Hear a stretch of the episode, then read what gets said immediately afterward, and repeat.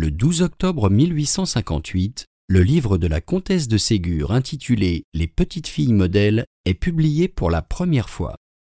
Diffusia.fr vous invite à en écouter un extrait.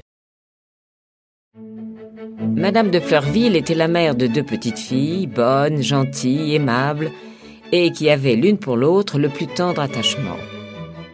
Pourtant, leurs goûts n'étaient pas exactement les mêmes. Camille, plus âgée d'un an que Madeleine, avait huit ans. Plus vive, plus étourdie, préférant les jeux bruyants aux jeux tranquilles, elle aimait à courir, à faire et à entendre du tapage. Madeleine préférait au contraire à tout ce joyeux tapage les soins qu'elle donnait à sa poupée et à celle de Camille, qui sans Madeleine eût risqué souvent de passer la nuit sur une chaise et de ne changer de linge et de robe que tous les trois ou quatre jours.